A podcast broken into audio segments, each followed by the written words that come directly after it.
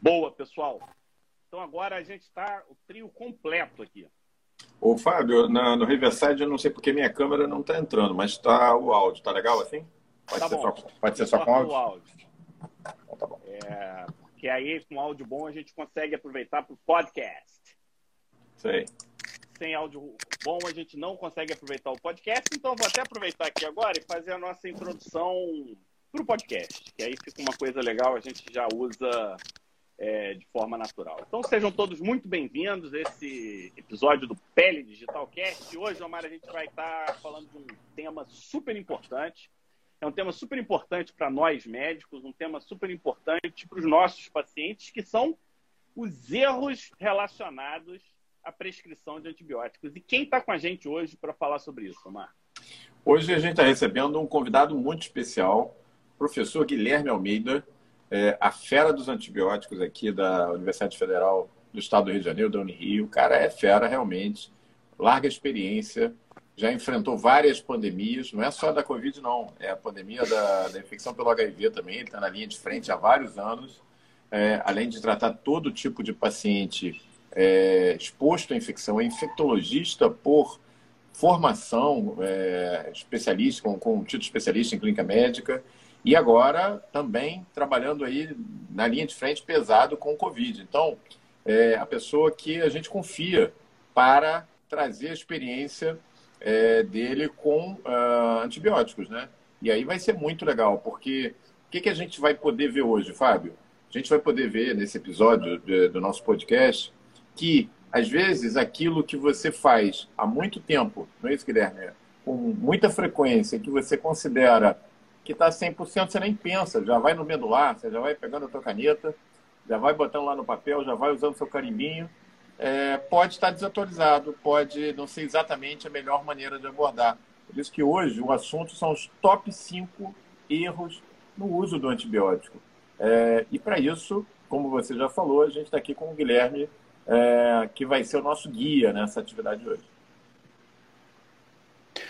Bom, boa noite, meus amigos. Boa noite, Omar Lupe. Boa noite, Fábio Francescone, equipe aí do PL Digital.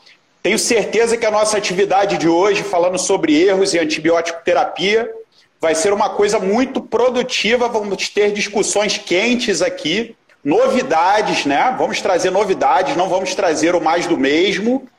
E tenho certeza que esse assunto ainda vai se estender por algum tempo. Vai criar novas dúvidas aí na cabeça dos colegas e a gente vai poder interagir além dessa nossa live de hoje. Tenho certeza que isso vai trazer muitas ideias novas na cabeça de vocês para a gente conseguir evoluir em conjunto. Que esse que é o nosso objetivo. Eu, eu antes de começar oficialmente, é, minha voz, sempre que entra convidado, roubam minha voz. Então no Instagram minha voz fica mais baixa mesmo. É, o que, que acontece? Eu queria saber de vocês qual é o primeiro uso antibiótico, não deliberado, mas uso antibióticos que tem registrado na história. Vocês têm ideia? Olha, eu imagino. De qual antibiótico ou uso para quê? Um uso para se matar bactérias. Só que nem sabia que tinha bactéria e nem sabia o que era antibiótico. Eu imagino que seja alguma coisa com mel, com alguma substância de acesso fácil às, às caçadores, coletores, que funcionava na prática. Eu apostaria no mel, como primeira abordagem. é eu também. Vocês sabem, sabem o que, que é? Bolor de pão em Opa. feridas. Pronto, tá aí. O pessoal passava bolor de pão em feridas. E isso faz total sentido hoje, que a gente sabe o que significa antibiótico. A gente sabe que muitos dos antibióticos que a gente usa vêm de fungos, né? De fungos, exatamente é, antibacteriana. Mas vamos direto ao ponto aqui. A gente trouxe um super especialista, o Guilherme Almeida, que já está se tornando habituê aqui do nosso podcast. E no top 5, é, a gente vai conversar sobre um tema que talvez não seja dos mais confortáveis para nós médicos, mas é um fato real. Tem uma publicação que é do fim da década de 90, início dos anos 2000, não lembro exatamente quando, e o título é To Err is Human, que é uma publicação que aborda sobre erro médico e o impacto do erro médico na mortalidade. esse estudo indica que erro médico, naquela época, era responsável por mais mortes do que acidente de carro. E dentre os erros médicos mais relevantes estão as prescrições inadequadas de antibióticos. Guilherme, eu queria saber o seguinte: nós já estamos em 2021 e a minha pergunta é: essa estatística ainda se mantém? É uma estatística exagerada, sensacionalista? Ou ela é parcialmente correta? Como é que está essa informação hoje? Como é que é o impacto do erro do médico na prescrição do antibiótico hoje? O que, que a gente tem de números em relação a isso? Bom, Fábio, eu acho que a primeira coisa que a gente tem que passar para vocês é que isso é quantificável. Né? Quando a gente fala de erro na prescrição de antibióticos, não é simplesmente pela nossa prática clínica, uma visita no hospital, um preceptor de residência que olha as, as prescrições é, dos seus internos e residentes e encontra erros. Né? São coisas quantificáveis. A maioria dos hospitais em grandes centros de países de primeiro mundo ou países de ponta é, no tratamento médico, ele já tem sistemas de controle anti-erro e controle de detecção desses erros. Né? Existem, inclusive, médicos com funções de controle de qualidade nesses locais. O controle de qualidade em relação à prescrição de antibióticos é a Comissão de Infecção Hospitalar, né, de Controle de Infecção Hospitalar, a CCIH. Então, nós temos sim dados identificados em relação a quanto se erra e qual exatamente são esses erros cometidos. E com base nisso, nós cons conseguimos é, traçar estratégias, coisas que nós pod podemos discutir aqui, de como mitigar esses erros. Então, já adianto para vocês o nosso top 1. O nosso é top, top 1 de erro em antibiótico. É, começa no 5 e vai Então, esse, esse é o nosso 5. É ok, pode ser. Então, esse é o nosso 5. Item 5 eu costumo dizer o seguinte: quando você for prescrever antibióticos, tire o 10. Eu lembro da saudosa escolinha do professor Raimundo, que existia um, um dos alunos que acertava tudo e na hora de tirar o 10, ele errava. Então, na antibiótico terapia, quando você for prescrever um antibiótico, tire o 10. E eu vou trazer alguns dados aqui para vocês. Primeiro, Vamos discutir exatamente que tipo de erro o médico pode cometer numa prescrição de antibiótico? É uma pergunta razoável. Vou fazer uma coisa interativa aqui. Omar, que quando você pensa em erro médico, o que, que vem na tua cabeça na prescrição de antibiótico? Eu acho que, Fábio, a primeira coisa que me incomoda, viu, Guilherme, é você estar tá indicando um antibiótico que não dá a cobertura é, adequada para aquele tipo de infecção. Né? Quando você vai ver a infecção do paciente, você vai avaliar o tempo de evolução, se essa infecção foi é, de contaminação em casa ou se foi dentro do ambiente hospitalar, é, a localização, o aspecto clínico da lesão. Então, a infecção abdominal é diferente de uma infecção cutânea, é diferente de uma infecção ocular. E a gente sabe que, dependendo de cada uma dessas distribuições que eu estava comentando e de onde você pode ter pego essa infecção, a bactéria pode variar e você precisa adequar o míssil ao alvo. Então, acho que eu, é, esse deve ser o principal problema assim, que me vem à cabeça no primeiro momento. É isso, Guilherme? É isso, meu amigo. Isso aí, né, nós temos que normatizar os termos, né?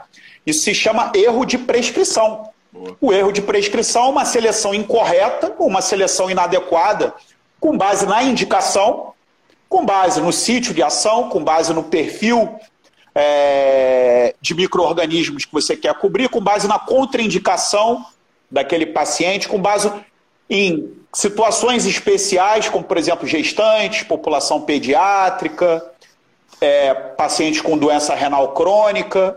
Esse é o, é o, é o principal, é o erro de prescrição.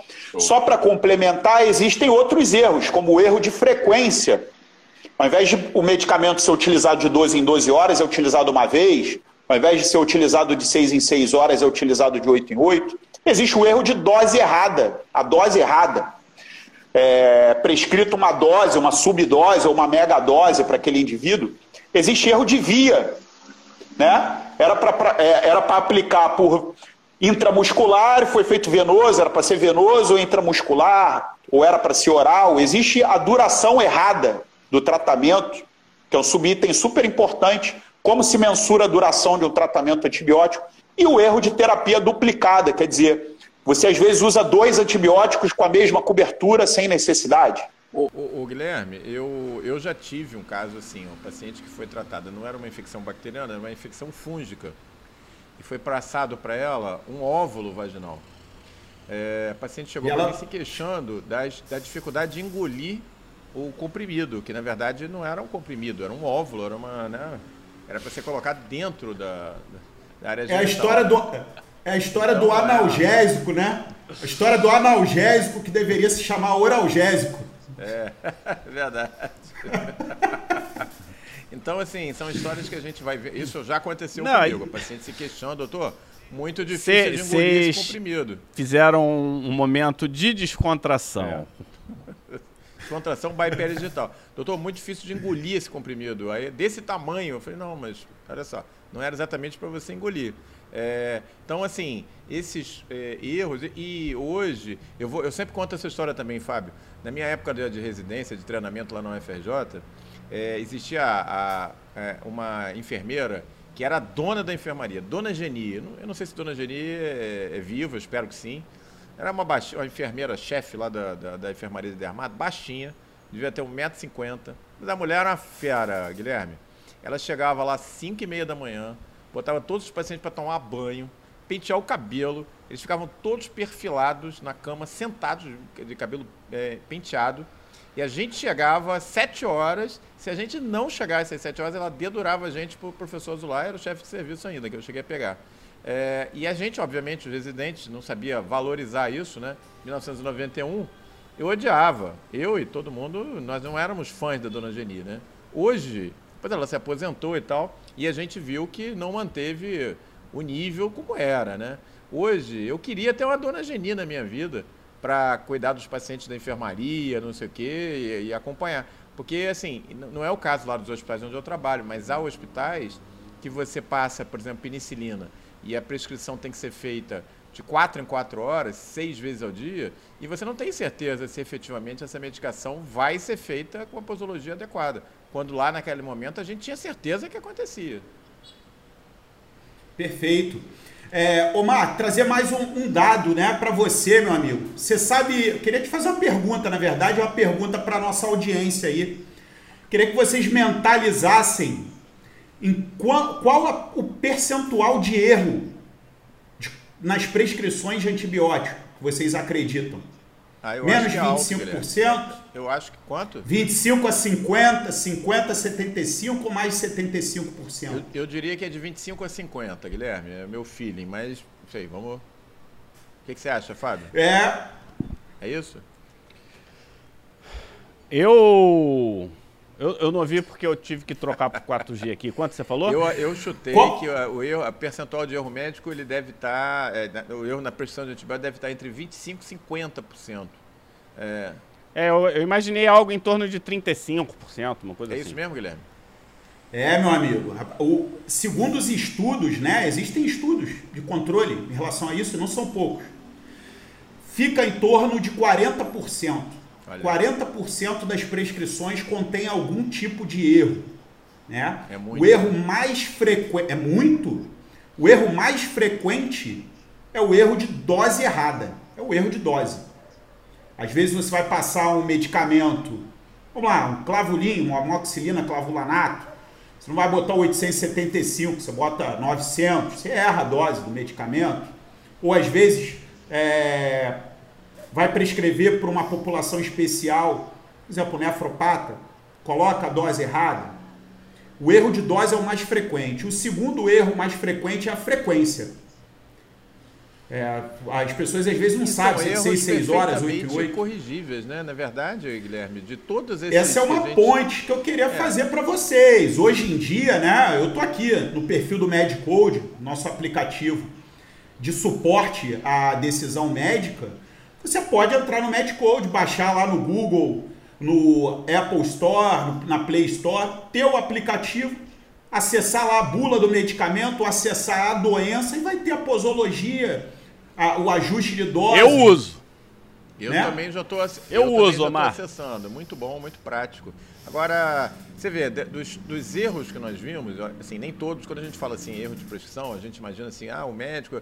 Não necessariamente. Por exemplo, quem vai fazer a infusão, muitas vezes não é o médico. Não, calma aí, Omar. Erro bom, médico erro que a gente médico, tá é. falando. Top 5. É. Então vamos lá. Contenha-se, contenha-se Tá no tema. É o a questão aqui é o seguinte, a gente está falando de erro. Só que quando eu penso em prescrição, e eu não sei se vocês vão concordar comigo, existe a melhor prescrição dentro do que está adequado. Existem prescrições melhores e existem prescrições que não são tão boas. Por exemplo, a gente pode ter uma pres- prescrição que alcança o tecido, age no, naquele determinado agente, porém induz muita resistência, muito mais do que a opção B. Então, por exemplo, nesses casos você iria preferir um outro tipo de antibiótico.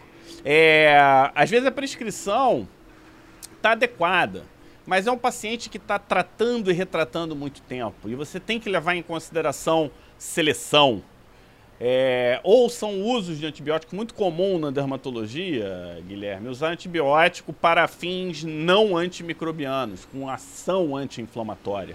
E aí você está olhando só para a inflamação, mas está esquecendo de todo o microbioma. E se a gente começar a acrescentar esse cenário, eu acho que esse 30% vai, Vai subir bastante, né? Hoje- vai, vai hoje- aumentar o sarrafo, né? É, o, o Guilherme, hoje eu estava tendo uma discussão lá na UFRJ exatamente sobre isso. Um paciente que tem uma imunodeficiência primária, é, um erro inato de imunidade, e com deficiência de produção de interferon, de interleucina 12, e que faz infecções de repetição. Infecções virais, uma infecção herpética super extensa, e infecções é, bacterianas, é, com micobactéria, né? E a discussão com o pessoal lá da DIP era essa, né? Porque a gente estava propondo que foi, fosse feito antibiótico profilático. O paciente faz infecção atrás da outra. E o pessoal da DIP foi Alguns casos é feito, realmente. É, e o paciente- Depende da doença. É, e o Depende da, foi imuni- da imunodeficiência primária. É, assim, é, duro, assim, nesse sentido, olha, a gente não acredita em, em antibiótico profilático nesse caso, tem que fazer só se tratar. Aí houve aquela Eu- forma eu diferente discordo. de ver o assunto, né? Depende da imunodeficiência primária. Existem casos de imunodeficiência primária, né? É, eu não sei qual é a imunodeficiência primária que você está falando, mas que você tem que fazer reposição de imunoglobulina periódica. Não, esse Existem era, outros. Esse, esse era de imunidade celular de interferon, não era de, de deficiência de imunidade moral, não. Ok, não era imunodeficiência comum variável, Não, coisas não, assim. Não, não, não, não, essa a gente, Ok. essa a gente tem sempre lá. Existem outras, né? É, em que havia uma É. falha de imunidade celular. Então, é, nesses casos, né, quando a imunidade humoral é acometida, você às vezes usa antibiótico terapia e no geral você utiliza o Bactrim, porque você tem medo de gerar uma pneumocistose, igual HIV, igual HIV.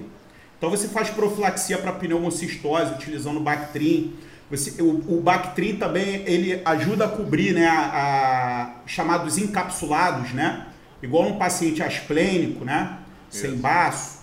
É, você também tem que pensar é, em casos de micobacterioses, você faz prevenção de micobacteriose igual ao paciente HIV com contagem de CD4 baixo, com azitromicina, né? É, um grama e meio por semana. E casos de imunodeficiência celular, dependendo, mais uma vez, do tipo de imunodeficiência, você faz igual a profilaxia que você faz para o paciente HIV. O paciente HIV tem uma imunodeficiência adquirida. Verdade. Não é uma imunodeficiência primária, mas você também faz e sim, você reduz as complicações. Então é uma diferença O de que, ponto que eu leio aqui nesse momento? Eu leio a minha leitura. É, existem níveis, níveis de prescrição. É, assim como em qualquer área da medicina, você vai afunilando, chega uma hora que a discussão ela não é consensual, né? Você tem argumentos para defender, argumentos para atacar. A questão não é a questão não é essa, a questão é você tem argumentos para defender e ou para atacar? Essa que é a grande questão e isso é o que diferencia o médico do aventureiro, né? Então, quando a gente está num processo decisório, a gente tem que levar em consideração os prós e os contras. Agora, erros que são inaceitáveis. Decidiu que vai prescrever, não pode errar dose, não pode errar posologia, via. não pode via errar via de administração. E não pode errar a comunicação com o teu paciente, porque ele não é médico, ele não entende. E falando em comunicação, Omar, já pegando o que eu imaginava, a comunicação não é só com o seu paciente. A gente está falando de comunicação com equipes. Você pode prescrever antibiótico injetável do teu consultório para ser feito em hospital dia. Você pode pedir internação e se comunicar com o um médico assistente da internação hospitalar. Você tem que conversar com a técnica de enfermagem, com a enfermeira, com dependendo do hospital, até com a farmácia, com modo de preparo. E eu imagino, Guilherme, eu não sei se o Omar vai acrescentar alguma coisa, eu imagino que aí haja fonte de erro e eu imagino que esse seja o nosso top 4 de hoje, que é erros relacionados a equipe e comunicação com equipe. Você tem algo a acrescentar nesse sentido? Não, eu acho que é, antigamente a gente tinha um paciente com mais gravidade, isso era sinal de internação hospitalar. Você pedia internação e mantinha, era talvez mais fácil de, de, de, de, de viabilizar a questão da dose de antibiótico e toda essa comunicação com a equipe que o Fábio estava destacando.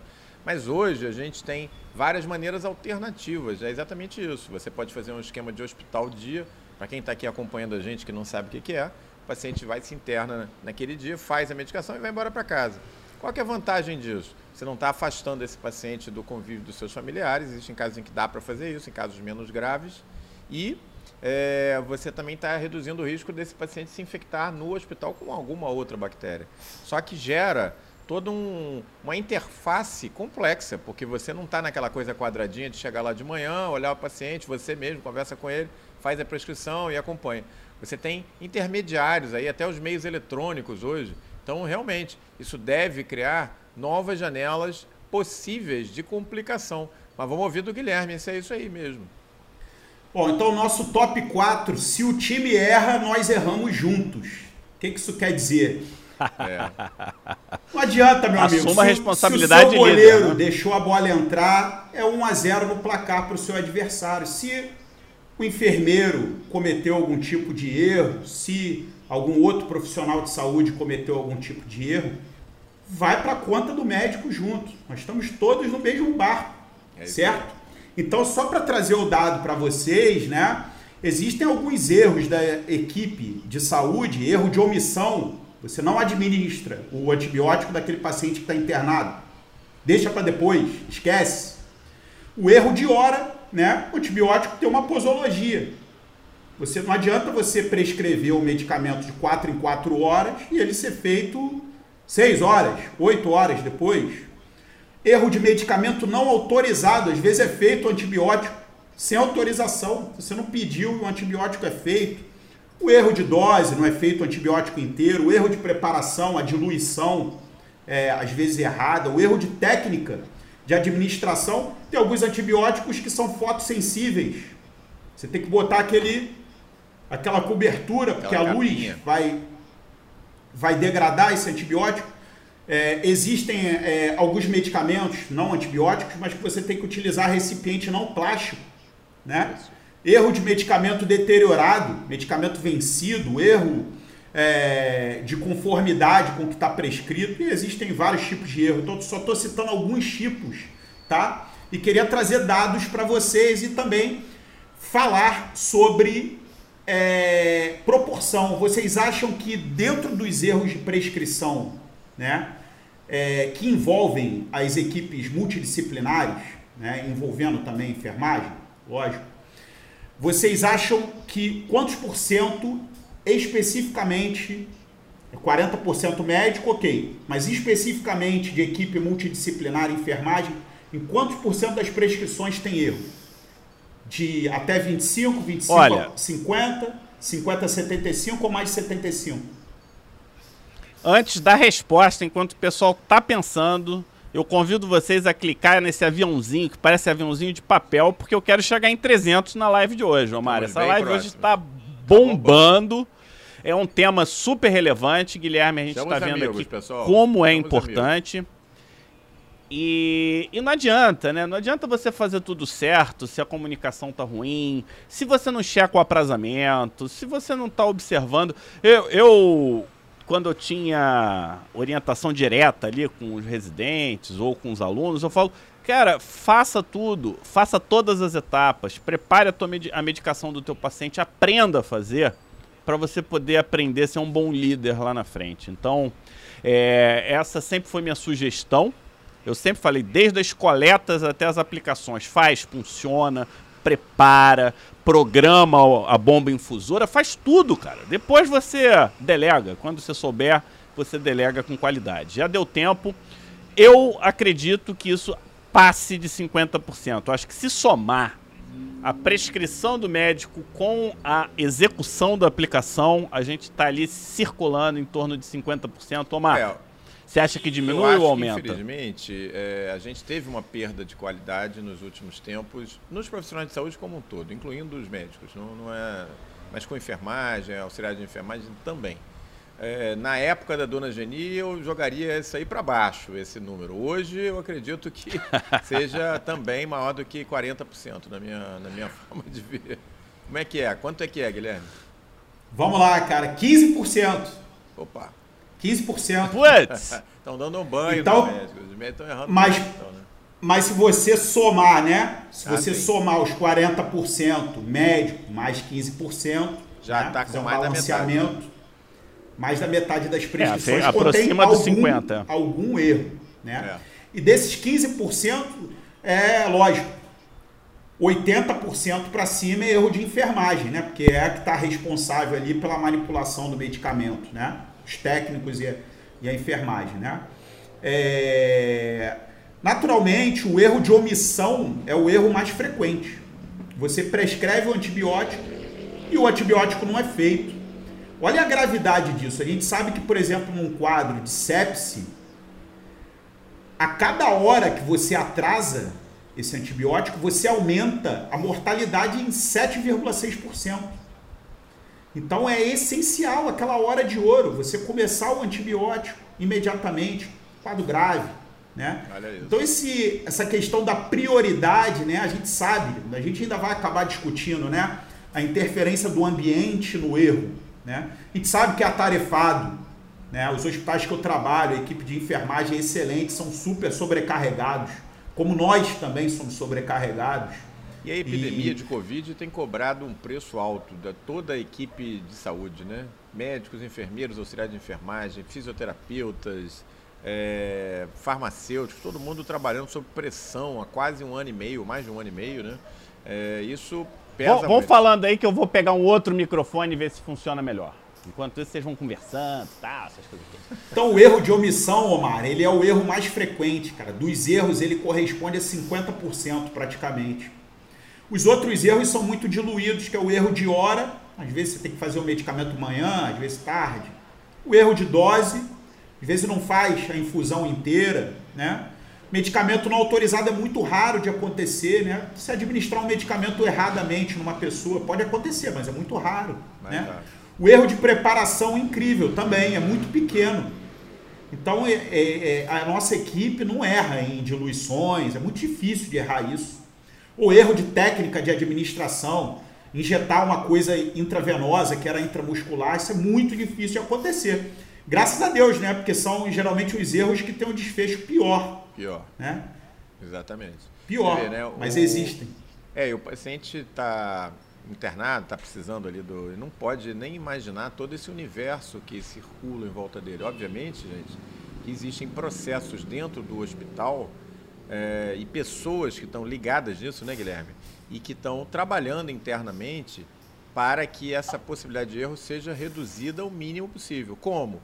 Investindo em treinamento da equipe, tendo uma boa comissão de infecção hospitalar que dá suporte na prescrição do médico, existe toda, né? Porque também muita gente está aqui nos acompanhando não é médico, né? Então, lembrando que tudo isso aí O erro humano ele pode acontecer em qualquer coisa, desde construir uma ponte até passar o, o remédio. Mas existem mecanismos e processos internos que visam diminuir esse risco. E nos bons hospitais, esses processos são cada vez mais empregados, né? Em prol do paciente, afinal de contas. É o chamado controle de qualidade, né? Eu acho que não só no nosso meio médico, né? Mas as empresas também estão investindo bastante nessa questão do controle de qualidade, de reconhecer, detectar o erro, treinar, corrigir o erro, dar o feedback, ver, aferir se aquilo melhorou, né? Esse processo ele tem que ser instituído para a gente também, não tem jeito, né? Legal. né? É, controle de qualidade é uma coisa super importante. Guilherme, Já existem. Aquele, aquele profissional que, em qualquer área hoje, né? Qualquer área, que formou e faz a coisa do mesmo jeito que ele aprendeu 15 anos, 20 anos atrás e nunca correu atrás de nenhum tipo de é, avanço na sua profissão, é um dinossauro. Não dá mais para você ter essa abordagem. Você tem que estar tá se atualizando, você, tem que é, é, ativamente procurar dentro do seu emprego essas possibilidades que tem de, de, de rever os seus conceitos, de reativar eventualmente conhecimentos que você não está utilizando há muito tempo. Isso é fundamental. O bom profissional tem que fazer isso, é obrigação dele. Né? Cê, cê tá, melhor, tá melhor o áudio tá melhor. aí, pessoal? Tá. Então, seguinte. Lembra um, um, um músico? Um. Pratic... Você tá me ouvindo, não? Tô ouvindo bem. Guilherme não tá me ouvindo? Tudo bem. E agora? O Omar tá ouvindo e por agora? onde? Pelo Instagram? Não, eu tô ouvindo não, aqui. Não, não é pelo Instagram. Tô ouvindo pelo... pelo Instagram? Pelo headphone. Não, não, mas você tá, tá com o headphone pelo Instagram ou pelo, ou pelo, pelo site que tá gravando? Ah, não, o som tá vindo pelo celular aqui. Pelo Instagram o som tá Oi. baixo. Melhorou? Eu tô te ouvindo bem, Fábio. Alô, alô. Agora melhorou? sim. Melhorou? Melhorou. Aproximando, melhorou. Ah, agora sim, agora Omar. Sim, agora vai. Então, aproximando, melhorou. Vou fazer assim, igual esses técnicos que não querem que apareça a voz, assim.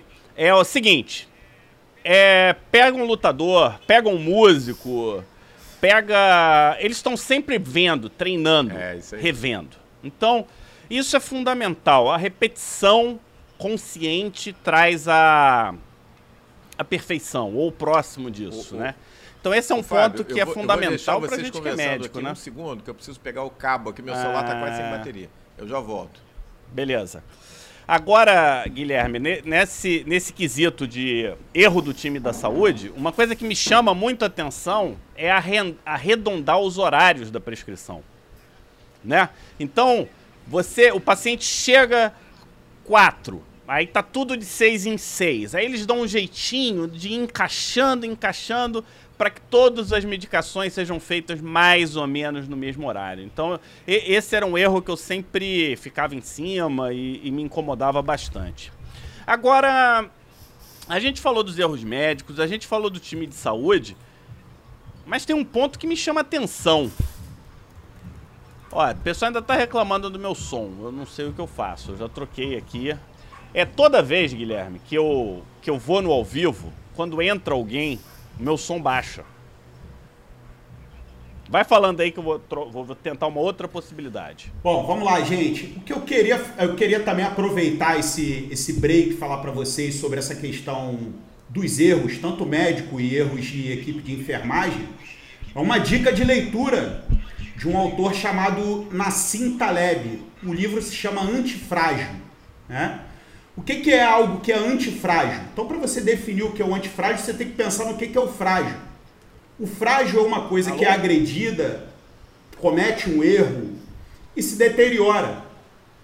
O antifrágil é uma coisa que, frente a agressões, frente aos erros, se torna mais forte. Né? Então, esse livro do Nassim Taleb, que se chama Antifrágil, é muito importante para todos nós. Então, essa questão do controle de qualidade, dos erros que a gente está discutindo aqui, é para nos tornar antifrágeis, para que esses erros nos tornem mais fortes. Isso é Gostei importante dessa, de ser dito. Tá? Gostei então, dessa, esse livro Antifrágil, uma dica de, de leitura aí para vocês. do Nassim Taleb, um grande autor aí. Vê se melhorou o meu som. Eu tô Melhorou. ouvindo bem. E aí, pessoal? Pô, também agora é a minha terceira opção. Eu, senão eu vou ter que ter vários microfones aqui. Então agora com esse interlúdio do Guilherme, a gente vai seguir com o seguinte ponto. É, eu lembro que na época de residência, a gente andava embaixo do braço, né? Com. Eram duas coisas, né? Cobertura antibiótica e a outra coisa eram os guidelines. Guide... Saiu o guideline de infecção de cutânea de partes moles. Saiu o guideline de pneumonia hospitalar. Saiu o guideline de pneumonia comunitária. Saiu o guideline, guideline, guideline. É... Me explica, Guilherme, qual que é o papel do guideline nessa história? É pra gente seguir cegamente? Não seguir um guideline é erro? Existem horas em que seguir o guideline não está adequado? Como é que funciona isso? Eu, eu vou concluir da seguinte forma a minha parte. Eu sempre achei que guideline fosse para não especialista. Ou seja, você não é um especialista, você não tem aquele conhecimento aprofundado, você tem que seguir naquele determinado consenso. E a partir daí, você evolui é, para o teu raciocínio clínico, tudo. Como é que isso acontece? Como é que você vê isso, Omar? É, eu também acho que no mundo ideal, Fábio, seria assim. Eu, eu como dermatologista, preciso tratar uma infecção pulmonar, eu vou ao guideline para é, ter aquele acesso é, pocket, né? A informação ali, rápido, é, sem grandes desdobramentos, mas o suficiente para me resgatar e ao meu paciente daquele momento de necessidade. Mas é o que a gente viu na prática, Guilherme, é que agora os especialistas seguiam, se balizam o tempo todo pelo guideline. Você acha que é essa a melhor abordagem mesmo? Tem alguma coisa de errado nessa história? Ou é assim que a medicina vai avançar? Então, o primeiro, primeiro ponto é que, o, que é o nosso top 3, os guidelines são nossos amigos, não são nossos inimigos. Tá? O guideline está aqui para ajudar. Mas ajudar de que forma? Né? O guideline ele normatiza um tratamento padrão para as doenças. Como a gente já se encontrou e vocês já conhecem mais ou menos o meu modo de pensar, eu divido as doenças em quatro grupos: manifestações comuns de doenças comuns, manifestações comuns de doenças incomuns, manifestações incomuns de doenças incomuns e manifestações comuns de doenças incomuns. Para o comum, o guideline funciona super bem. Agora, para as é, situações de exceção, né, você vai ter que ter jogo de cintura. E aí é lógico que o especialista ele tem mais experiência, tem mais bagagem é, em relação a isso. Porém, os guidelines eles são o nosso padrão ouro, até para a gente aferir os nossos erros. Então, se você, o Omar citou aí tratamento de pneumonia, se nós pegarmos os guidelines de tratamento de pneumonia comunitária e aplicarmos isso a como os médicos estão aplicando esse tratamento de pneumonia comunitária, nós vamos ter uma noção de quantos por cento nós temos determinados erros ou erros em quais áreas. Então, vou trazer para vocês, então, já que você falou de pneumonia, algumas informações sobre erros comparativos do que vem sendo feito, que é preconizado pelos guidelines. Então, por exemplo, início imediato de terapia antibiótica, chamada antibiótico terapia empírica, sem esperar resultado de culturas e etc. Quantos por cento? Vamos rapidinho. Você acha? Ah, As pessoas seguem? Alto? Acho que é alto. 70% Não, segue. que segue. Ah, peraí, que seguem, Se- que, que aguardam segue. chegar ao resultado? Não, que vão Um logo e guideline. tratam empiricamente. Ah, eu acho que mais de 60%. 70%. 70, ele falou. 70% das pessoas seguem. E isso é correto. Você tem que fazer início de antibiótico terapia tempo, né? empírica. Com certeza. Quantos por cento vocês acham que adaptam os antibióticos à função renal do paciente na pneumonia? Acho Deixa eu ver sua função bem. renal. Deixa eu ver sua função renal. Deixa eu ver se Não, é- você está é- correto. É, o, o que eu imagino é que se sabe que tem de- algum problema. Sabe que tem. de- Sabidamente. se Paciente, sabe, Sabidamente. o- o- a adesão deve ser alta. acho eu que não, que Fábio. o pessoal checa isso. 77%. 77? Sabendo, faz. Okay. Então, assim, mas existe um erro de 20%, de um quinto aí praticamente, né? Quanto vocês acham que paciente internado aí muda antibiótico intravenoso para oral quando o paciente pode ir embora? Ou deixa o cara internado lá até o final, tortura o cara, ó, não, fica aqui até o não, final. Eu acho que aí é, aí é alto esse percentual, sei lá, 90% vai fazer até. É alto. A maioria muda. No 80% muda para oral e, e, dá alto, mas existe ainda o 20% aí que não segue, né? É. É, que interrompe, por exemplo, olha esse Tempo de uso de antibiótico. Quantos por cento vocês acham que interrompe a antibiótico terapia depois de três dias consecutivos sem febre, que é o recomendado? Ou, se vocês preferirem, o lado inverso. Quantos por cento seguem o número mágico? Trata por 10 dias. E vai 10 dias. Ah, número, número mágico é ganha total aí. número, número mágico, 90%. Ou seja, isso já é um indicativo para a gente que a gente tem um problema em relação a essa questão da duração do tratamento antibiótico. A gente segue números mágicos. Nós não reavaliamos os pacientes. 10% só segue o método criterioso. Né? Olha que coisa. É, em relação a culturas, tá? É, os erros aumentam. É, as pessoas não, não coletam material para cultura.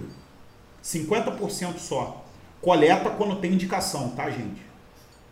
Sim. Então, esse é o erro mais frequente, é o erro de tempo de tratamento seguido do erro de coleta de culturas.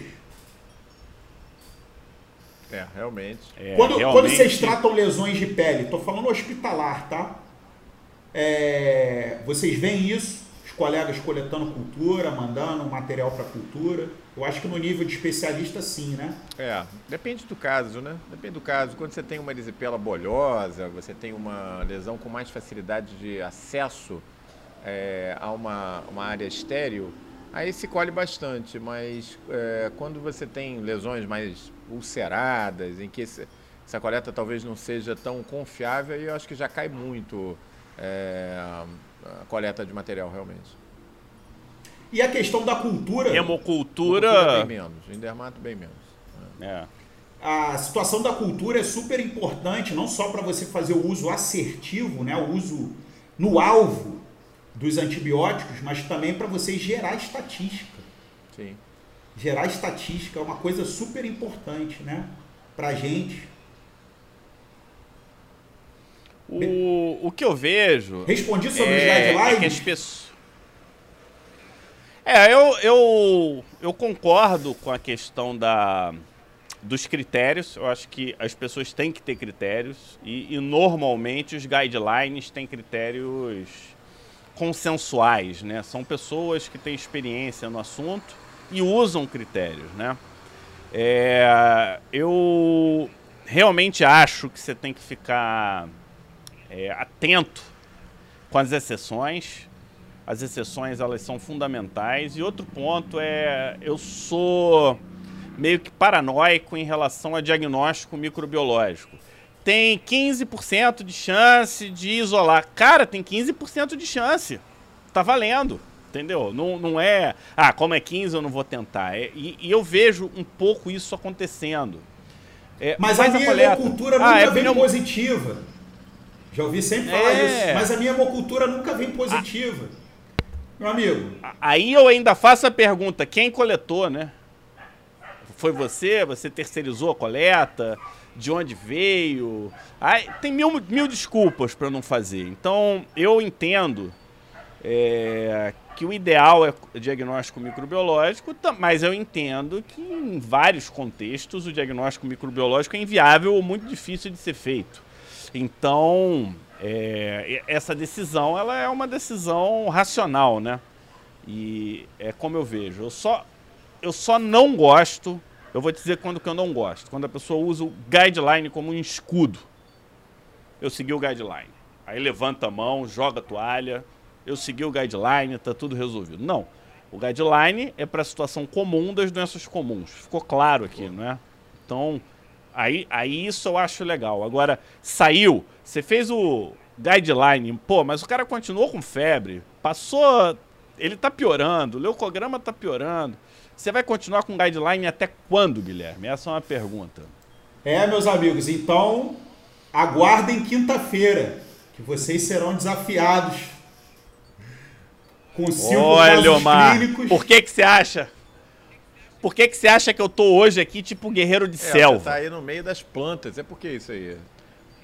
É, guerreiro de selva. A gente foi desafiado. A gente foi desafiado publicamente. E não é a primeira vez, é todo mundo agora é abusado, Todo né? mundo é Chega aqui e abusado. desafia a O- gente. Você vê que a gente tá tratando o cara bem aqui, recebeu de braços abertos no PL Digital. Tem o dessa cara não, tá chamando, bem, tá chuchando a gente aí, tá chamando a gente pra Ainda vou facilitar para vocês, hein? Vou facilitar bem para vocês. bom, mas vai até pela riqueza das até pela riqueza das imagens, né? Até pela riqueza das imagens, né? A especialidade de dermatologia é uma especialidade linda, porque ela envolve a, também o, a- o nosso sentido talvez principal, considerado é a como visão. principal por nós, que é a É. visão. Então, Quem daqui da, da Eu- nossa audiência não sabe do que a gente está falando, é o seguinte: na quinta-feira, o Guilherme desafiou a mim o Fábio. Ele vai selecionar casos clínicos e vai botar a gente na roda. Vai tentar botar a gente na roda aí, vai mostrar. com imagens lindas, com imagens lindas. é, Lindas, de lindas, lesões, lindas. assim que, teoricamente, segundo ele, a gente não conhece os casos, né? A ideia é essa. é, ajudariam no diagnóstico para a gente poder dar a nossa conduta. É, se você está interessado nessa abordagem, não deixe, mas esse- essa atividade, pessoal, é exclusiva para médicos, tá? Porque envolve fotos de pacientes, prescrição de remédio, aí não dá para ser aberto, né? Vai ser quando? Vai ser na quinta-feira, agora, depois de amanhã, em 48 horas, chama Guerra dos Antibióticos. E como é que você faz a inscrição, Fábio? É gratuito, né? Vai no link da bio, link da bio lá na- no Pele Digital. No meu, o meu link tá fixado. Eu, eu vou dar uma sugestão melhor. Que mané link da bio. Se quem for médico, se inscreva no Pele Digital, na plataforma. A plataforma tá espetacular, um super local de networking. O Omar, ele não acompanha a plataforma porque ele trabalha muito. É um cara que trabalha muito, Guilherme. Mas eu, ele foi lá, tem countdown do próximo evento, coloquei agenda de todos os eventos. Então estão lá os eventos, sábados É o cosmiátricos. novo Darling do Fábio. o- Ele, só fica lá É, inventando história. é. Eu sei que tem aluno lá que tá perguntando do Omar e ele não responde. Não, porque eu É. respondendo lá no grupo de Telegram, mas eu agora vou. Não, o Telegram não é seguro, tá não é seguro. Quando entra no site, a pessoa ela clica assim num botãozinho e fala: "Eu aceito os termos de não divulgar, de sigilo médico, essas coisas todas". Então é uma questão de segurança pra gente Tamo mesmo, junto. né? É a mesma plataforma de quem já é aluno do PL Digital e quem não for aluno do PL Digital, entra que não tem custo. Então toda essa parte de comunicação direta, você pode ter fórum, você pode conversar e é, é o ponto. Mas quem tiver com preguicinha, Omar, tem no link da bio aqui, tem no link da bio do Omar e deve ter no link da bio do Medcode também. Medcode também. O pessoal do Medcode vai estar presente lá, né? Boa. Os médicos, usuários. Eu tenho certeza, ó, que vai ser uma experiência magnífica para todos nós. Show. Foi preparado com muito carinho, muito. É, e o. Pra quem que achar assim, né? Tipo. Ah, o Fábio, o Omar provavelmente sabem prescrever antibióticos. Aí entra aquilo que a gente estava conversando, né? O nível de prescrição. O nível de prescrição é, você prescreve certo nível 1, nível 2, nível 3. É, Eu vou disparar um e-mail. Nessa sequência de e-mails eu vou explicar essa qualificação que o Guilherme passou, é, Omar.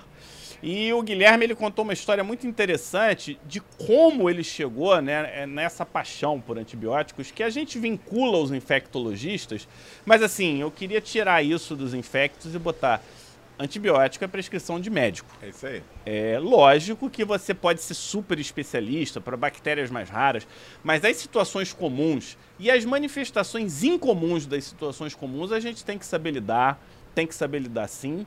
E, e como é que se a gente se atualiza nisso? Quinta-feira eu acho que o Guilherme vai trazer um modelo de aprendizagem bastante interessante, que é um modelo de aprendizagem como a gente gosta de aprender, né, Guilherme? Na vida Assim, real. é, é feedback automático. Putz, tá uma merda, Omar, essa porra que tá essa tua prescrição. Vamos, vamos dar uma melhoradinha. E aí, pô, a gente vai lá. E, e no trauma que o Omar vai ter no dia, ou que eu tiver, eu vou gravar para sempre essa lição. Né? Antifrágil. Trauma, a gente não esquece. Não esquece. É que nem aquela, aquela coisa errada não que você esquece. faz quando é mulher que toma um cucuruto na cabeça na hora, né? Daquele puxão de, pô, nunca mais vou fazer isso. E quem tiver rindo da nossa cara, vai lembrar também, né? Putz, essa merda eles fizeram ao vivo, eu não vou fazer aqui na frente do meu paciente. Então, independente de qualquer coisa, vai ser um super vai. momento de aprendizagem, né? Agora, a gente está falando muito do lado de cá, né? Do médico, a gente está falando muito do lado de cá, o médico que não lê guideline ou acha que está acima do guideline. A gente está falando da equipe, comunicação, equipe. Agora, a comunicação pode vir do paciente. A forma Nosso como ele fala top 2. O erro top médico. Top 2 de hoje, Omar. Isso não serve só para... Erro... Isso não serve erro só para antibiótico, tá? Isso serve para tudo. O erro médico ele é uma dança para dois. É uma dança que se dança em par. O paciente também é um grande responsável por, pelos nossos erros. Vocês já pensaram nisso? E eu vou dar. Na dermato é muito comum isso, sabem que? Reação adversa a medicamentos. Porque quando você chega assim, um cara tá todo fudido, aí você chega assim e fala: O que, que você tomou, cara? Aí o cara, porra, eu não tomei nada, meu. Não tomei nada, não fiz nada, tudo certinho. O cara já, eu fiz a minha minha. Não, aí é, é, a mesma coisa. Tudo depende de como você conversa. Aí vem o Omar naquele papo mole. Não, vamos jogar um futebol. Você viu aquele jogo? Você deve ter. É, é como se tivesse esbarrada no zagueiro e entrou no gol. O que, que aconteceu tal. Aí o cara vai lá e conta toda a verdade. Então, é, a forma da gente se comunicar com certeza impacta nesse desfecho. E você é professor de semiologia, né, Guilherme? Sou. E como professor de semiologia, sabe que uma das grandes funções nossas qual é? É traduzir o que ele está dizendo para o que a gente precisa entender. E como isso impacta no dia a dia da prescrição antibiótica? Você sabe qual é o país hoje que está mais preocupado com isso? Incrível. A China é o país que está mais preocupado com a influência dos pacientes na tomada de decisão médica maioria dos estudos são chineses em relação a isso, né? É, Interessante. Então, assim, tem alguns dados, né? Até de documento chinês, né? Se você, depois eu tenho o, o material, posso passar até para vocês se quiserem ler. Tem uns artigos lá com aqueles caracteres chineses, foi complicado para ler. Mas tinha inglês também. Tinha uma versão em inglês, graças. Tava as letrinhas chinesas embaixo em inglês para eu poder ler. O cara aprendeu chinês é. para essa live, não, Omar. Não, tem, tá não tem como. Não. É tá outro nível, mandarim, aí não dá. Isso aí vai ser suicídio, Fábio, no, no, na quinta-feira. Você acabou de perceber, sabe o que, ô, Guilherme? Você acabou que. Você viu que eu fui corrigido ao vivo aqui, que eu falei chinês e ele falou: não, não é chinês, é mandarim. Tá. Aí. Isso é normal, é normal aqui. Olha só, então, isso aí vai ser suicídio, é. Fábio, na quinta-feira. Isso aí a gente vai sair, vai sair sem um braço, sem uma perna dessa, dessa atividade na quinta-feira. Quem está afim de ver o Pé Digital sofrer, vai lá assistir na quinta-feira, que vai ser dureza o negócio. A gente estudou em mandarim aí, aprendeu aqueles. O que, que os chineses que... falam? Então, eu... eles falam mandarim. Vamos lá. Então, qual é o resumo da ópera? Tá? Que os chineses chegaram à conclusão em relação a esse problema. Os pacientes, né? Influenciando no erro da prescrição dos antibióticos no médico. O um é o básico. A prescrição excessiva, excessiva dos antibióticos não é dirigida apenas por médicos, mas principalmente pelos pacientes. Doutor, minha garganta está inflamada. Pô, mas isso é viral, ou isso é exposição ao ambiente, né? Uma inflamação da sua mucosa não, não bacteriana, isso é, pode ser álcool, ar-condicionado, ressecamento. Mas eu quero um antibiótico, passo antibiótico. O paciente pressiona, não tem jeito, né? Então, e essa pressão foi avaliada como um efeito significativo, ou seja, a pressão surte efeito nas prescrições, certo? E outra coisa, Quanto mais você prescreve antibiótico para um paciente, maior é esse efeito, ou seja, é um sistema de retroalimentação. O paciente pressiona, o médico cede a pressão e esse fenômeno se torna cada vez mais frequente. Tá? Então, gerenciar as, as expectativas do paciente é uma tarefa essencial para conter a prescrição excessiva. Né? E o treinamento dos médicos para não ceder essa pressão é essencial. Agora eu pergunto para vocês: vocês treinam é, os seus é, discípulos, digamos assim, residentes, internos, a não cederem à pressão do paciente? Como que se treina alguém a não ceder à pressão do paciente? Como que a gente resolve esse problema? É difícil mesmo. A Marília está destacando aqui, ó, que na pediatria as mães são osso duro de roer. É verdade. Eu acho que talvez o pediatra sofra muito mais essa pressão do que o clínico geral, né? Por causa da. Até pelo da... excesso de zelo, né? Exatamente. O excesso de zelo materno.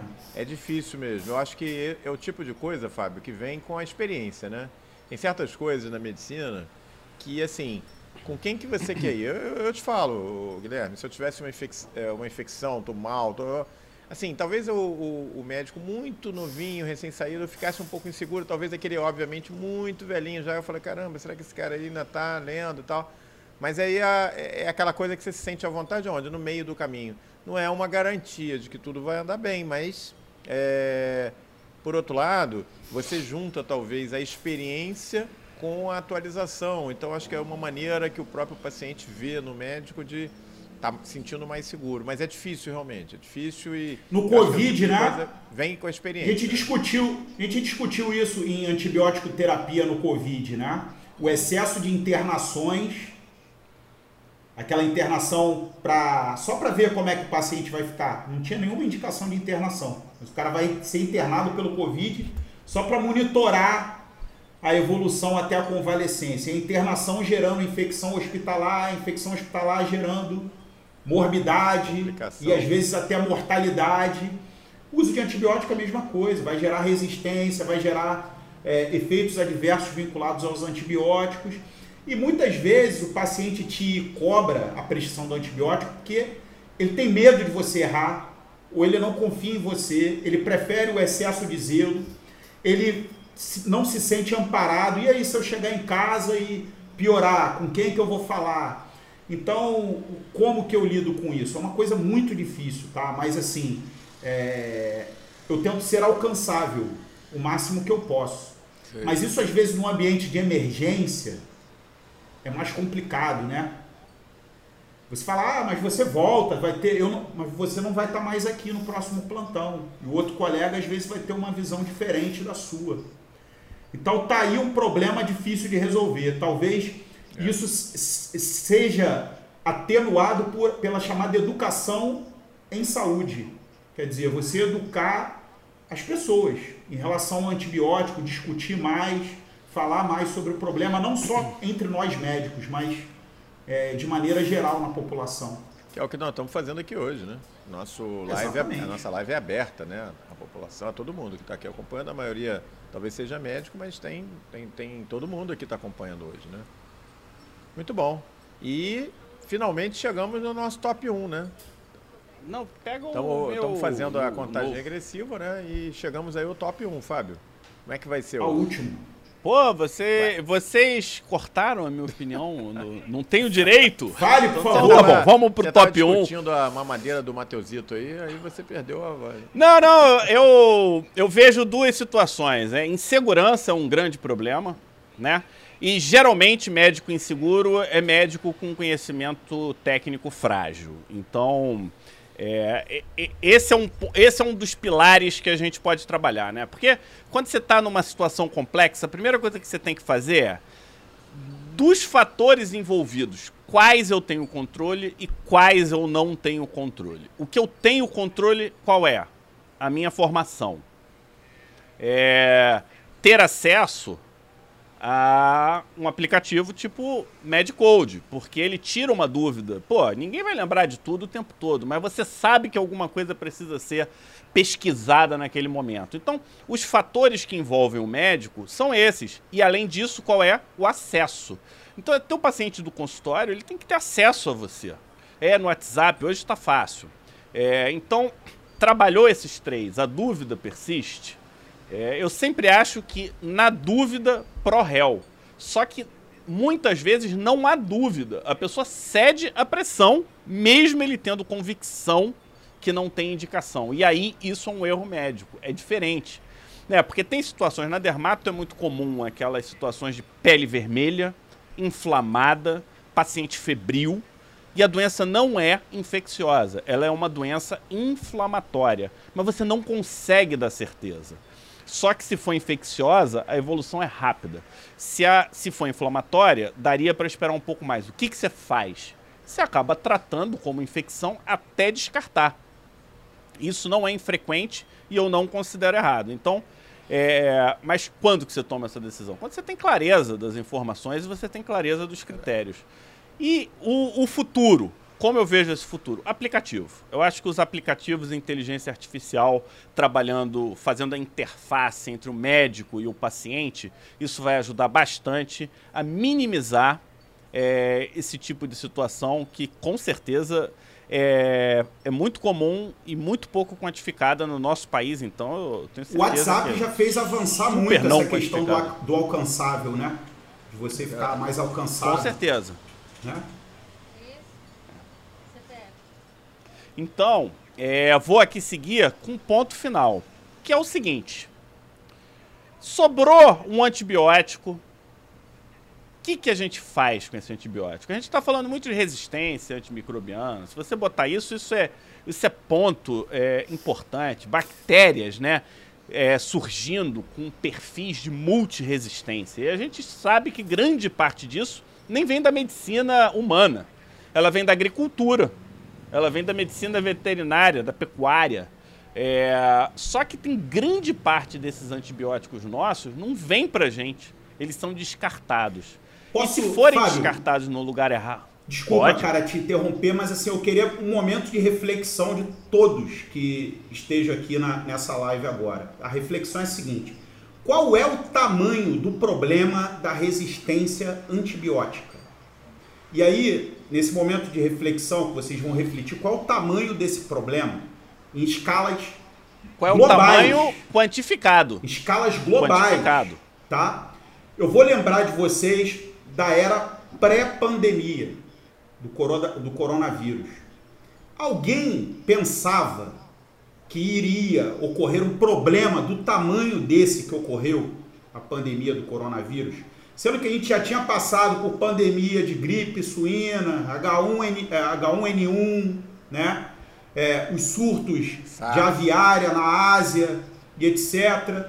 E a gente pensou assim, olha, apareceram alguns agentes aí, virais, graves, locais, mas nunca se expandiram globalmente, o ebola, né? etc. Então a gente passou a meio que pensar, ah, isso nunca mais vai acontecer né? Isso nunca mais vai acontecer. Então, assim, a gente vê alertas frequentes sobre o problema de resistência. Olha, as bactérias estão ficando com resistência mais rápido do que o nosso potencial de gerar novos antimicrobianos. Então, assim, eu queria que todo mundo refletisse um pouco sobre isso. Qual é o tamanho desse problema? Talvez esse seja um dos maiores problemas de saúde pública. Um, dois, né? Que nós vamos enfrentar nos próximos 20 anos. Verdade. Correto? Verdade, é. Não, e não é só bactéria, né? O, é. E não é só uso de antibiótico. A gente teve uma live aqui sobre Candida auris. A Candida auris, uma das teorias da multiresistência da Candida auris, tem a relação com mudança climática. O que, que aconteceu? Houve mudança climática e aí tem um grupo, um, uma área em que você tem os fungos muito resistentes, que é uma área é, hipersalina, muito quente e que as aves que chegam naquele local levam a Candida auris para perto dos nossos animais e aí vai aproximando, vai aproximando e aí essa é, esse agente chega, ele já tem um perfil bom para construir resistência. A gente prescreve errado, faz mal feito, não identifica, para o antibiótico antes da hora e por aí vai. O que, que acontece? Seleção a gente está contribuindo. Né? Faz. A gente Exatamente. dá Darwin. É. É isso aí. É, então esse realmente... momento de reflexão é para o nosso top 1, né? Já que vocês refletiram sobre o tamanho do problema, o nosso top 1 é o seguinte: o segredo está nos pequenos detalhes. Então, que segredo é esse? Que pequenos detalhes é esse? Vou falar, é uma, uma interpelação da Organização Mundial de Saúde. O uso indevido de antibióticos em humanos e animais está acelerando o processo de resistência a esses medicamentos. Então, assim, uma coisa interessante, porque nós somos médicos, nós lidamos com humanos. Mas cá, o uso de antibióticos em animais é um problema para nós, humanos? Então, houve uma reunião, tá, no ano passado, é, no Royal Institute é, da Inglaterra, tá, para falar sobre uso de antibióticos na agropecuária, na pecuária, especificamente. E chegaram a dados alarmantes. Vocês sabiam qual, qual porcentagem das prescrições de antibióticos nos Estados Unidos é veterinário? Qual porcentagem? Menos 25, 50%, 75%, 100%? Eu acho que em torno de 70%, 75%, talvez num um grupo mais fechado, né? Na mosca, na mosca, Fábio. 70% das prescrições de antibiótico é voltado para o meio veterinário, principalmente relacionado à criação animal, né? Criação de bovinos, suínos, aves, caprinos e etc. Né? E eles são utilizados, na opinião de vocês, de maneira preventiva ou de maneira terapêutica? Ah, deve ser preventivo. Ah, não, na rotina, rotina. Preventiva. Rotina. E deixa eu te falar, vocês já, vocês já guardaram carne de caça na geladeira? Uh -uh. Carne não, de caça? O gambá que meu cachorro matou, a gente não, não guardou. Não guardou. Você põe na geladeira, dá um, dois dias, estraga. Você põe no congelador, dá dois, três dias, estraga fica com cheiro forte, congelado. Então, a gente vê como é importante. Toda essa carne sua que não estraga, tá lá, tem alguma concentração de alguma coisa.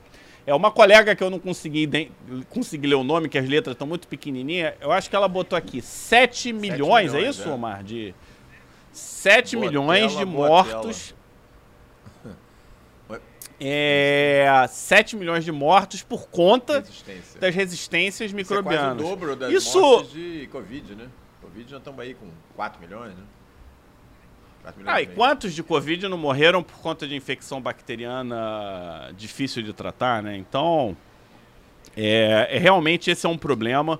E, e em cima disso, eu gostaria que vocês participassem do evento que vai acontecer na quinta-feira. É um evento pele digital, com a cara pele digital, em que o Guilherme vai trazer casos reais, em que há algum ensinamento na prescrição antibiótica. Só que o objetivo dele não é esse. O objetivo dele é esculhambar e humilhar a mim e o é, Omar ao é. vivo. Esse é o objetivo é. dele. Então, eu não vou estudar nada. Eu vou chegar com a cara que eu tenho. E o Omar, você vai se preparar, não, não né, Omar? O que eu tô fazendo é um preparo mental. Ontem eu fui ver minha filha jogar futebol. Fiquei lá curtindo um pouco a boa. vista do Leblon, tava meio dublado. Preparo, limpando a minha mente, limpando a minha mente para o grande embate de quinta-feira, entendeu? Obviamente que eu estou um pouco preocupado, confesso que às três horas da manhã eu dei uma acordada, fiquei meio estressado, depois eu dormi de novo, porque eu sou bom de cama. Mas eu fiquei um pouco estressado porque a gente vai estar tá encarando uma peleja dura, Fábio. Mas eu e Fábio já é tivemos lógico. em polos opostos. Agora nós vamos nos ajudar contra o Guilherme, entendeu? Então acho é que lógico vai, que eu não tenho. É lógico que eu não tenho a menor chance, sabe por quê? Porque a nossa audiência aí vai contribuir para vocês acertarem. Opa. Nada, não é nada, rapaz. Na hora do vamos ver, fica tudo lá rindo, esperando a gente se errar o vivo. Ah, quero ver, quero ver né? se. Tá com o nomezinho não, lá. Não quer nada. O pessoal que tá querendo ver Ó, sangue, uma... tá querendo ver. O Fábio chega sempre eu... posudo lá, ele vai se dar mal agora na quinta-feira. Bom, deixa eu trazer os dados, né, para vocês, né? Mais dados. Os chineses, né? Os chineses hoje eles estão bravos, né? Eles fizeram o seguinte, a seguinte situação. Eles pegaram lá na criação de suínos, né? É, cultivo deles de suínos, abateram alguns, encontraram bactérias resistentes até colistina, polimixina, colistina, resistentes. É. Em mercados chineses, eles pegaram amostras de frango crus sendo vendidos, encontraram E. coli multiresistentes, até E. coli multiresistentes encontraram.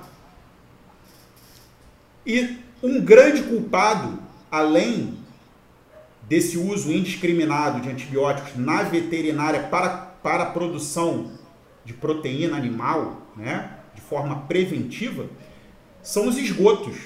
Vocês sabiam que em alguns antibióticos a excreção do antibiótico natural pode chegar até 50% por via urinária? É. Vocês sabiam que tem algumas pessoas que descartam ah, sobrou uma moxilina aqui de um tratamento que eu fiz de infecção de garganta, joga no lixo.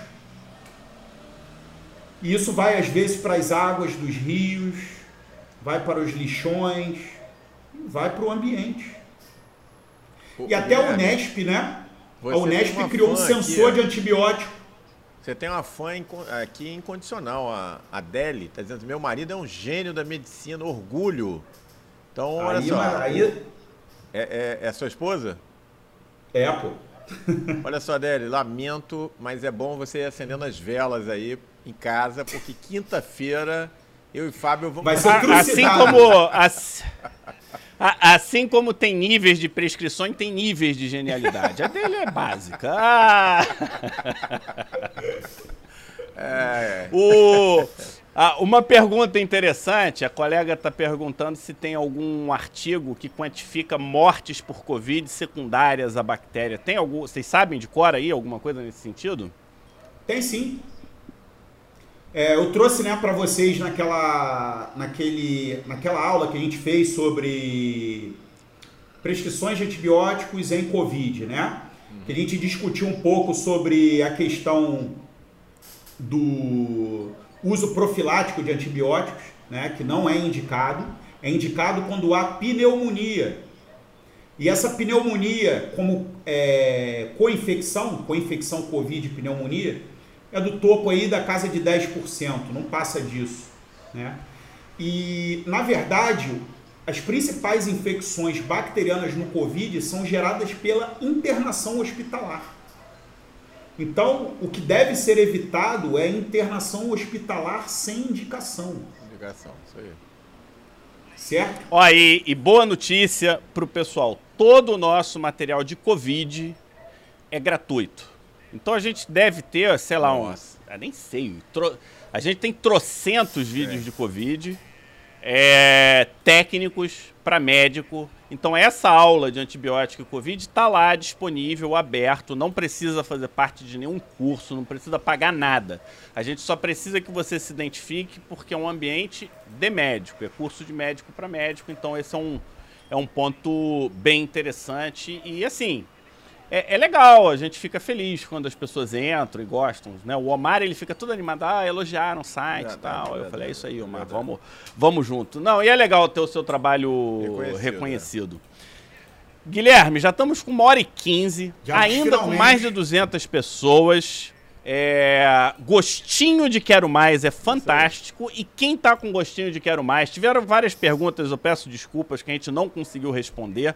É, venham para a guerra antibiótica, em que o Guilherme vai publicamente trazer casos para eu e o Omar termos que decidir.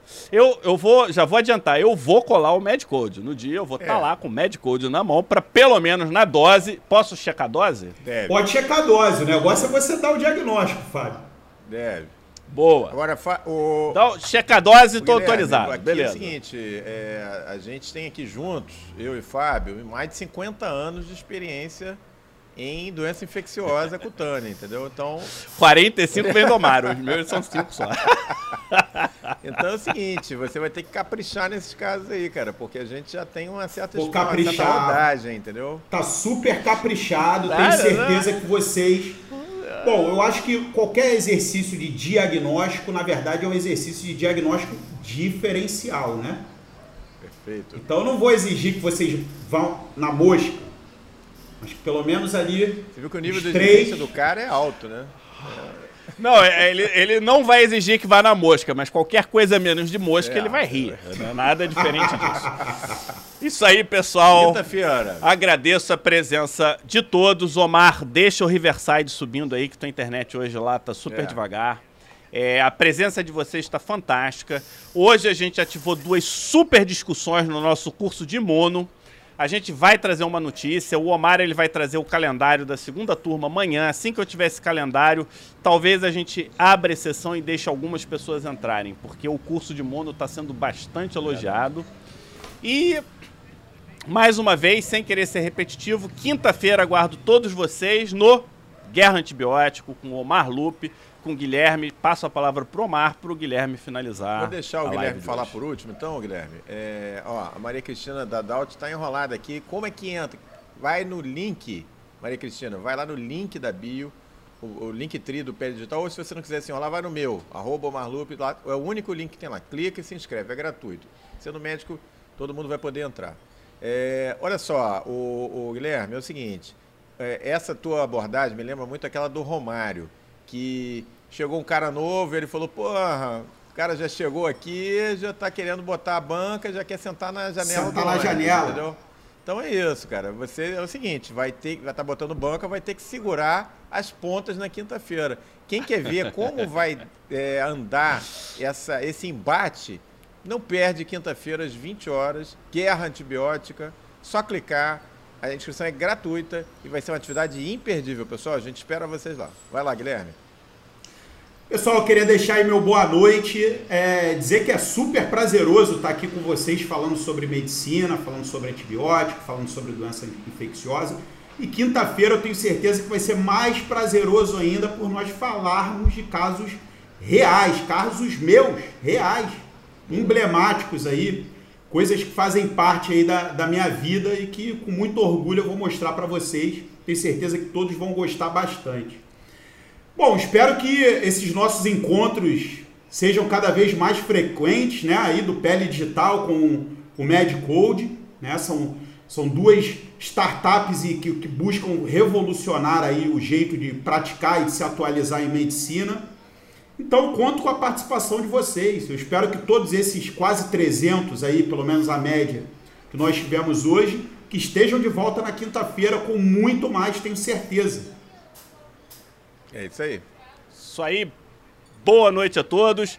Cobraram um headphone pro Guilherme, falou que se ele não tiver esse headphone não dá para conversar e que ele já tem até o perfil do Pele Digital. Vamos, vamos ter que comprar um combinandinho para ele se tudo É der aí. certo.